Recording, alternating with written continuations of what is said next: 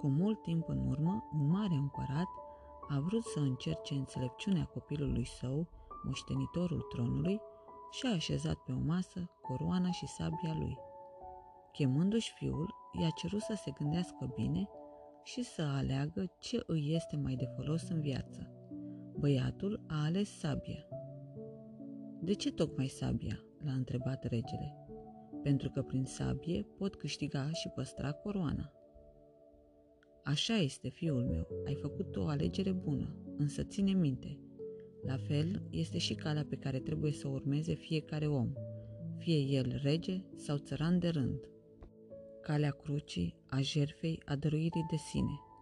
Crucea este singura armă pe care o poți folosi în viață, în războiul de toată vremea, războiul cu diavolul, cu ispitele, cu neputința și cu tine însuți.